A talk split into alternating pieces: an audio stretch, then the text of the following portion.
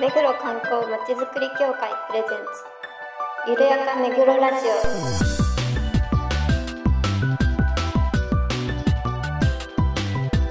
この番組は目黒に関することをゲストを交えてゆるやかにお届けする観光トークバラエティです。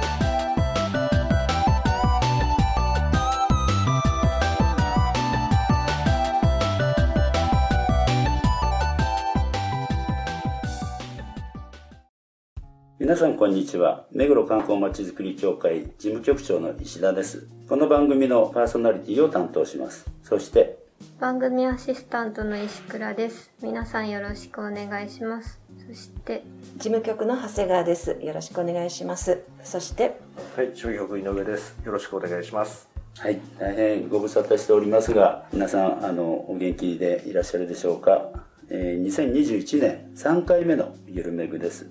作家の桜剛さんにご出演いただいた前回の配信からえー2ヶ月ちょっと経ちましたがあ今後は以前のように各週配信に戻したいと思っています。状況次第ではありますが各週水曜日の配信で頑張っていきますのでよろしくお願いします。はい、よろしくお願いします。それでは早速コーナーに行きましょゆるめぐゲストコーナーこのコーナーでは目黒に関係する方をゲストにいろいろなお話を伺います。今回は江戸時代の面影を残す目黒区原町にある宮野古民家自然園の事務長秋山和夫さんに石倉と井上でお話を伺ってきましたのでお聞きください。本日は宮野古民家自然園の事務長秋山さんにお話を伺いたいと思います。よろしくお願いいたします。どうぞよろしくお願いいいたします。えっ、とまずはこの宮野古民家自然園という施設についてお伺いしたいんですけれど、えっと、どういった施設なんでしょうか？えっと、そうですね、あの、実は宮野古民家自然園と言ってまして、えー宮野という一族がですね、あの、江戸時代の初期の頃からこの辺に住んでるご一族なんですね。したがって、あの、先族のこの辺は、まあ、今でこそゆあの有名な住宅地なんですけども、あの、大正の、まあ、中頃ぐらいまでは、この辺はあの宮野一族の方しか住んでなかったような、そういう、えあの、江戸からも離れた、まあ、田舎の土地柄だったんですね。はいあので、まあ、そこにずっと長らく住んでたご一族なんですけどもあのたまたまこの家だけですねあの関東大震災とかそれから戦災の頃はあの戦争の頃は随分焼けてるんですけどもたまたま焼けずに残りまして、はい、で、まあ、この家はあの江戸時代の中頃からえー、と今に至ると大体もう250年ぐらい経つんですが、はい。焼けずにですねずっと使い続けて平成7年まで実際住んで使ってた家なんですね。はい、でもう大変貴重になってきたもんですから、まあ、ぜひあの残していって、まあ、皆さんにご覧いただけるといいねというようなことであのいろいろと準備をしてこの宮野のごいあの一族が、えーと今皆さんにご覧いただけるように公開させていただいているという、まあ、そういうあの一件なんですね。はい江戸時代から平成までじ実際に普通に普通に住んでました。あの、まあ、特別な農家でもなくて一般の農家だったんですけども、まあ、実はちょっとあの、いきさつもありまして、えっ、と、明治の頃のご当主がですね、実は商売の才覚のある方がいらっしゃいましてね、でその方がある商売をして、まあ、東京へ財を成しまして、えーまあ、その後はまあ、えーまあ、その財をベースにいろいろと、この、この地で、えー、成り合いをされてきたわけなんですけども、まあ、残ってきたと。まあ、そういう、あの、家なんですね。はいちなみにその商売っていうのはえ、それがね、またね。言えないやついやいやいや、あの、これ、これまた味噌なんですけども、実はあの、目黒の専属のこの辺ってですね、今はもう知る方も少ないんですけど、昔は竹で有名だった土地なんですね。あえーで、あの、タケノコで成り合いをされてる、まあ、農家さんもあったようなんですけども、まあ、当時は実はね、そのタケノコではなくて、竹そのものを使って商売したんです。で、何やったかと言いますと、あの、JR の大森駅ってありますよね。はいあの沖合って実はあの海岸線がもっと手前にあって、はいで、海苔の養殖場だったんですよ。ご年配の方なんか知ってらっしゃる方多いですけども。で、あそこで実は浅草海苔を作られてたんですけども、その海苔を取るときにね、あの、波打ち際に、えー、海苔菱といって、木の杭とかを使ってですね、それで、こう、あのー海苔を取る準備をして、はい。それで、まあ、海苔を採取して四角い海苔を作ってたんですけども、昔はね、それはどうも木だったらしいんですよ。えもともと。で、木だと腐りやすいじゃないですか。はい。で、そこに目をつけてですね、えっ、と、この辺にいっぱい自生してた竹をですね、ポンポンと切って、で、その竹を向こうへ持って行って、で、竹に置き換えるというビジネスだったんです。竹の方がね、あの、水に今強いというようなことがあって、で、そこに目をつけまして、それで商売をして東京は財を成したんですね。アイデア商品で財を成したってことなんですもう本当にね、あのアイデアですね。目の、目の付けどころです。はい。で、あの、東京財を成して、その、えー明治の頃に、まあ、そういう経緯があったんですね。それからもずっと続いて、えー平成7年まで、あの、8代にわたって住み続けてきてた家なんですよ。平成7年までですから、つい25年ほど前までですね。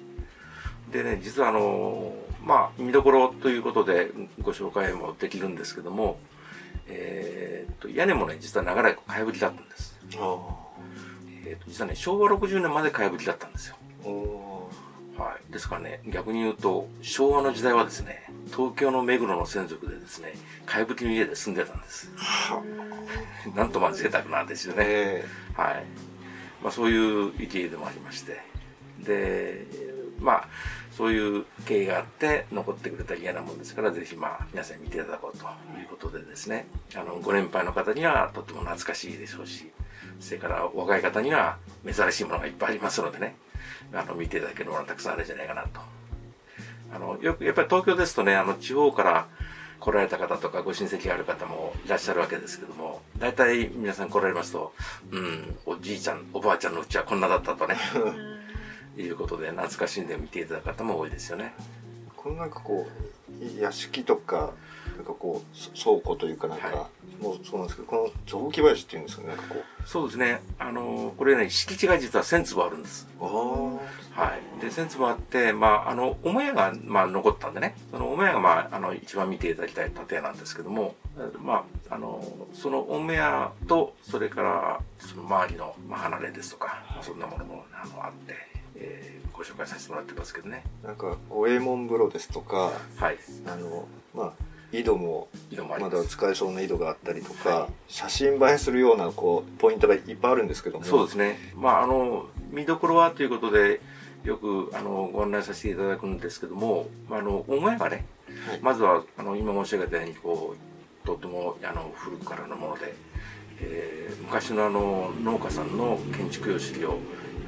今もよく残している、まあ、貴重な建物なんですね。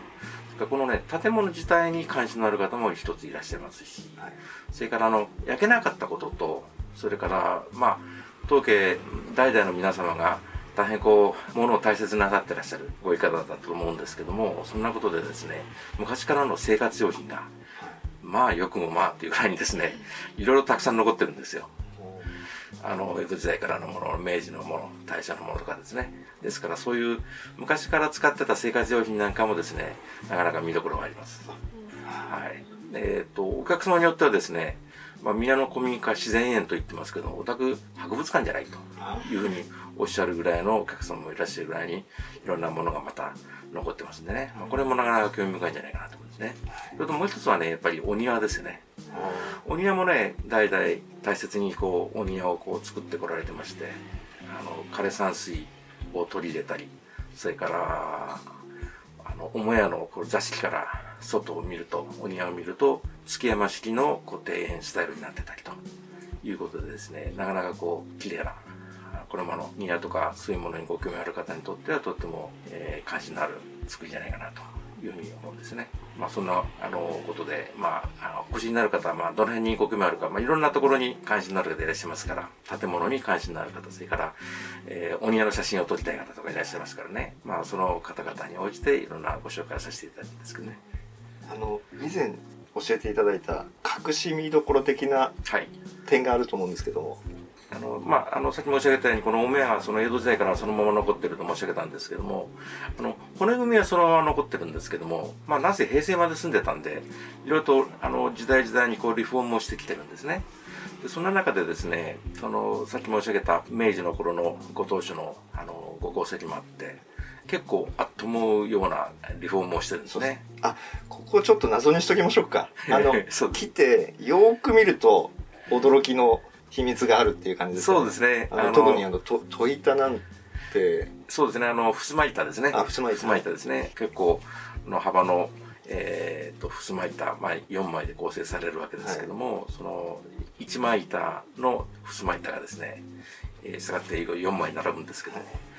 えー、一つの木から取った木ですと。はい。言っちゃいましたね。はい。というぐらいにですね、あったり、それから、まだまだ、えー、他にもご紹介したいところがあるってぐらいなんですよね。そっか、今言っちゃったなと思ったんですけど、まだまだ他にもいっぱいあるってことなんですね。はいよく見ないとわからない。はい。わかりました。今のも一つです。わかりました。そっか。一個、一個や二個別に言っても構わないってことなんですね。大丈夫です。ありがとうございます。一個質問いいですか？はい。あの五右衛門風呂とか井戸とかって、はい。その平成7年まで住んでたっていう、のは実際に使ってたんですか、えっ、と、さすがに平成7年は使ってなかったと思うんですけども、あのー今のここの東京のご当主がですね、まあ私と同世代の、まあもうそろそろ年配に自分になってくるぐらいの世代なんですけども、その方が、あの子供の頃は一晩俺がやってたとうんいうぐらいにですね、ですから昭和の時代はまだ使ってたみたいですね。まあでも使おうと思えば使えなくもなさそうな感じです。綺麗ですもんね。そうですね。まああの、えー石造りでですね、なかなか綺麗だと思いますね。ありがとうございますはい。あの、入るとなかなか、ちょっとそれは気持ちいいかもしれない 入。ろうとしてんの？えーそれが一番気になったことです五右衛門風呂は結構あの、入るのにあの、テクニックが技がいりまして、あ、そうなんですか。あの、要要は普通の釜ですから、はい下からこうた炊かれてるとですね、もうまさに釜茹でなわけですよ。はい。で、暑いでしょ？足やけどしますからね、とんでもないことになるんですけども、従ってあの、えっ、と、幅に、あの、風呂のその大きさに合わせた木を沈めて。で、その上に乗っかって入るんですね。あ木を沈めるときも木は浮きますから、はい。その上に乗っかってですね、あの、サーフィンよろしくですね、ちゃんと木を、えー、外さないように沈めながら、その上に乗っかって入らないといけないんです。それはあれですか、あの、正しい風呂の正しい入り方。、正しい入り方の、宮野家独特のルールではなくて、五右衛門風呂はみんなそうなってそういうもんなんですね。はいはこれはね、なかなかコツがいります。ああー、面白い話ですね。入り方まで知ってる人って、あんまいないですもんね、きっと。まあ、年配の方はみんな知ってますよね。あ、そう。はい昔の方は皆さんそうや、うん、若い方あーからまあ今だとどうなんだろう。中年ぐらいまでの方はあまり経験ないと思うんですけどね、わかりました。はい、ありがとうございます。じゃあ、最後にあの、なんか P- PR か何か。そうですね。まあ今申し上げたように母屋であったりそれからいろいろとあの置いてる調度品であったりとか、まあ、生活用品ですね。であったりとかそれからお庭だとか。でお庭もですねあの四季折々にえーっと梅の木がずっとあの庭の前に並んでるので2月3月ぐらいまあ2月ぐらいは勾配白梅がとっても素敵ですしそれから4月5月ぐらいになるとツツジが満開になってお庭が真っ赤になってくれたりそれから秋になると色がついてくれてということで四季折々にいろいろとあの色がついたり様子が変わってですねあの素敵な様子を見せてくれますのでまああの来ていただければまあそんないろいろご紹介できるんじゃないかなと思います。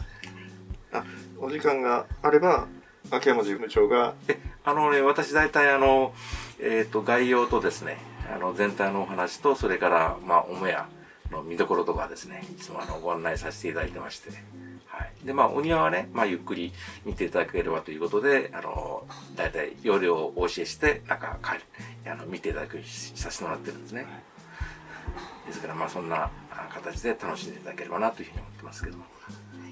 わかりました。はい。ありがとうございますありがとうございました。はい、秋山事務長、お忙しいところ、どうもありがとうございました。ありがとうございましたえー宮野古民家自然園さんは、あの、都市伝説ツアーズでもね、お世話になりました。はい。今回どうでした？あの、あの団体さんがね、見えるっていうお話だったようですけれども。なんかお電話した時も団体さんがいらっしゃるっておっしゃってたんで、結構忙しそそううなんですですよねね。まあ、すごくあの江戸時代の面影が残ってる古民家ということですからね。また雨でしたけどね。あ、そうだ。結 そうだ。構雨でしたねね。え。長谷川さんはどんなところって思ってます？あの毎日あそこの近くに住んでたので毎日あそこを通っていたんですがなかなか行く機会がなく であのね都市ツアーでも放映されてぜひ行ってみたいなと思っています、でもしかすると今回のそのあの団体さんなんていうのも都市ツアーで見ていただいたのかなというと嬉しいなと思ってるんですけどどうなんでしょう？本当ね。超前向きです。しびれるかもしれないですか？らね、うん見た方がうんそうそうね。ってことは。うん、あり得るもんね。あの、あれですよね。この前の年下の録画撮りの時は大雨で大変でしたけど、はい。毎回あそこにお伺いするときは大雨ってうん、そうだね。晴れてたらあのお庭が多分綺麗だと思うので、ぜひ行ってみてください。うんはい。はい。珍しく締めたね。綺麗に締めようとして。はい、ありがとうございました。それでは次のコーナーに行ってみましょう。ゆるめぐイベントレポート。今回は7月2日から展示が開始された目黒区古民家七夕行事に石倉と井上で行ってきました。目黒区目黒歴史資料館の村山みどりさんにお話を伺いましたのでお聞きください。はい、えー、今日は目黒区古民家の七夕行事の取材にやってまいりました目黒歴史資料館の村山様にお話を伺いたいと思います。よろしくお願いいたします。はい、よろしくお願いいたします。えー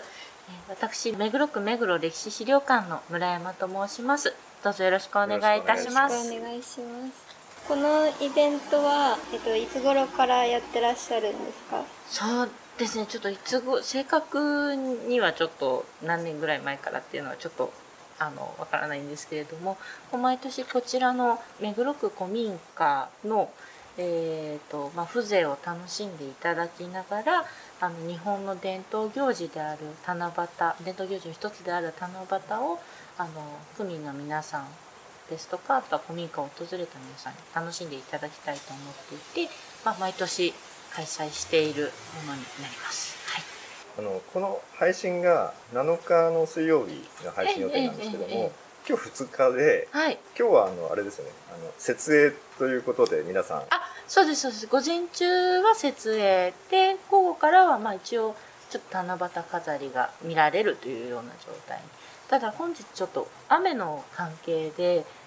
縁側の方は少し飾りがはい。今ちょっとかけれないんですけれども、とあ7月の3日ですね。に、えー、と朝の10時から、えーとまあ、夕方の3時頃まで。であの七夕飾りを作ろうというイベントをあのその日一日実施しておりましてでそちらに参加された方々の飾りをあの外の笹にも飾りをつけるという形になります。はい。なんでラジオが配信される頃にはもっと華やかな形になっているかなと、はい、ます。大体毎年何人ぐらいの方がいらっしゃるんですかね？そうですね。毎年例年ですともうこちらの古民家にいらっしゃった方全員あその当イベント当日ですね。いらっしゃった方自由参加でしていたので、まあ、大体数古民家に来る人自体が結構な人数なんで数百人前後、あすごい。けすごい来ますね。はい。まあ参加されてる方はおそらくそのうちの何人かってことなんですけれども、はい、来られた方が飾り短冊などをあそうですね。あのそのイベント七夕飾りの、えー作ろうっていうイベント当日は資料館のスタッフ何名かが、えっと、こちらの古民家内で少しその制作ブースを設けておりましてそちらでは全部で8種類ある七夕飾りをあのそれぞれお客さんに作ってもらうためにあの制作しお手伝いをすることになっております。でその時に合わせて短冊も書いていただいて作っていお客さん作っていただいた飾りと短冊と、まあ、古民家に設置されている笹に飾り付けるという形になってます、はい11日まで。はい、今年は11日までやっております。この鑑定に見に来た方は飾り付けを見ることができる。あ、はい、飾り付けを見ることはできます。なんかこう短冊を家から持ってきてかけるとかっていうのは。そうですね、例年参加される方が、まあ、今年はちょっとこ新型コロナウイルス感染拡大ね防止のために、あの例年は先ほども言っていたように自由参加、そのイベント当日に、はい、来ていただく形になってるんですけれども、まあ、今年はちょっとその混雑を緩和するために、まあ、当日決まった時間から参加整理券をお配りしていてでそちらの整理券を持った方だけ参加されるっていうふうに一応決めているんですね。で、まあ、その関係もあってちょっとこちらの七夕の笹に、まあ、今年に限ってはその短冊おお持ち込みいただいてもちょっとお飾りできないかなとあの参加された方のちょっとスペース確保のためにもちょっとお飾るのはご遠慮いただきたいという形になっております。はいあの気をつけてや,、はいややってやってるっていうっていう形ですね。はい。この笹を見るだけでもすごい七夕気分っていうかあんまりないですからねあ、こそうですね。こういうところで短冊を見れるっていうのは確かに。そうですね。やっぱりご自宅で皆さんご家庭でやろうとすると、やっぱりまあご自宅にね笹とかが入っていればまた別ですけれども、やっぱりご自宅にないとどうしてもプラスチックのとか少し小ぶりのものとかになるかと思うんですけれども、まあ、こちらに来ていただければ昔の、ね、暮らしとか生活道具をご覧になりながら実際ちょっとこう大きめの普段は見ることできないけれどちょっとこうふ大きい笹にそうですね。ね。すごい立派な。家で飾れるサイズではない。ないですね。少し大きめの笹をまあ見てあみんないろいろ願い事書いてるなとかよりこう飾りとかも飾ると華やかになる華やかだなって言って見見て楽しめるものになっているかなと思います、はい、今もなかなか皆さんいろんな制限でそうですねあのだいぶなかなか。ストレスもあるかと溜思まってもうので。思いますけど、まあ、7日から、まあ、配信日から11日まではこちらで展示されてるっていうそうでことですすけどもねはい。まあ、どどういったふうになんかこう楽しんでもらえたらなっていうのがありますか？そうですね。楽しんでいただきたいものとしては、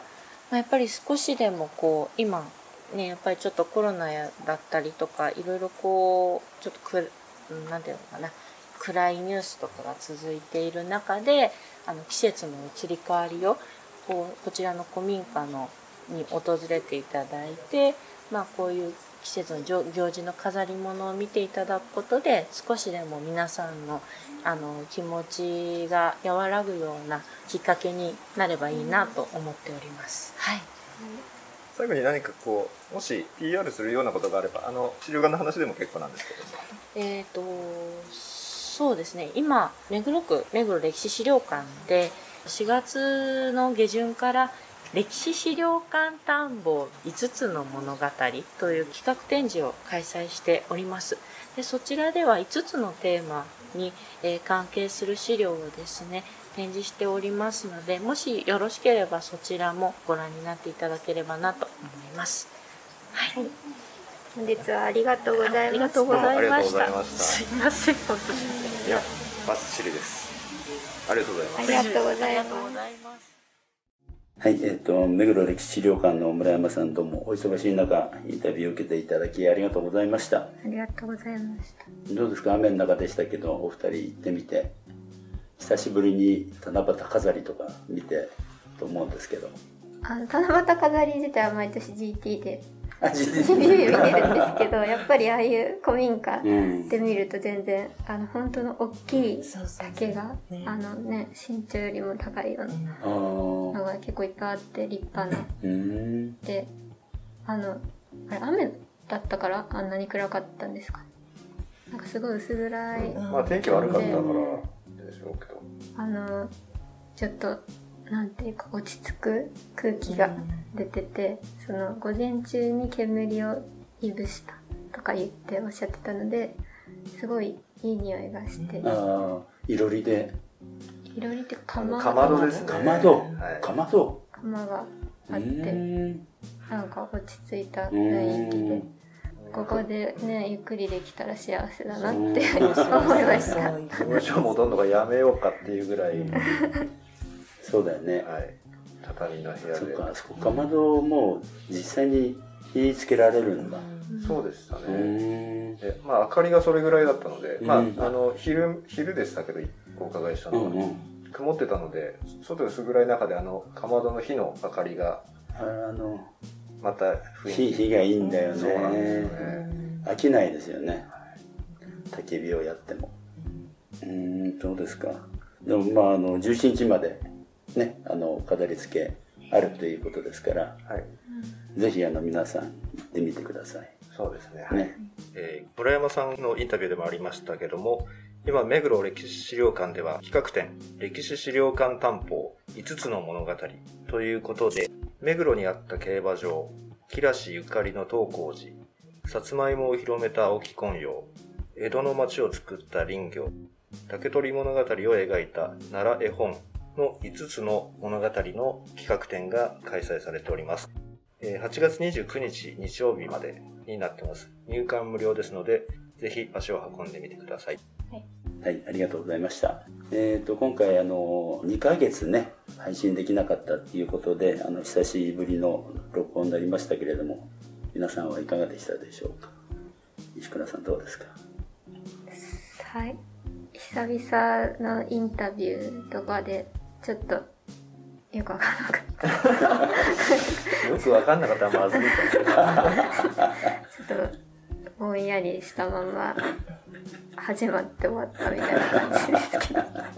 編集を頑張りたいと思います井上さんは久々に、そうですね、なんか久々に取材に外出たなっていう感じうんで楽しかったですけど、あの、まあ今後、各週でということなので、まあ、順番にやっていくんでしょうかね。そうですね。はい。皆さんのあの、それぞれね、あの、一人ずつこう、順番に回っていければなと思いますね。長谷川さんはどうでした？あのーそうですね、えーちょっと緩やかにやってたのがこれからはプチリニューアルしプチリニューアルして2週各週にきちんとやるっていう もともとそうだったもともとそうだったのちょっとフェードアウトして最初はあの、毎週やってたんですね。ちょっとでもここから気を改めてうん。頑張りたいと思いますそうですね。あの、今言ったようにね、プチリニューアルして、また、あの、しっかりと配信したいと思いますので、皆さんご協力のほどよろしくお願いします。何か、なんかすごい意気込んでる感じがすごいけど。大丈夫ですかね。ちょっとちょっとだけ心機一転みたいなぐらいの軽い気持ちで。そんなに力入れなくても、大げさなこと言っちゃうと、あの、ゆるいずれにしても緩やか目黒なので、そうですね。うん、ゆるくいきましょう。番組では皆さんのご感想ご要望をお待ちしていますメールアドレスゆるめぐアットマーク目黒ハイフン観光 .com までお送りくださいそれではまた次回まで。さよなら。さよなさようなら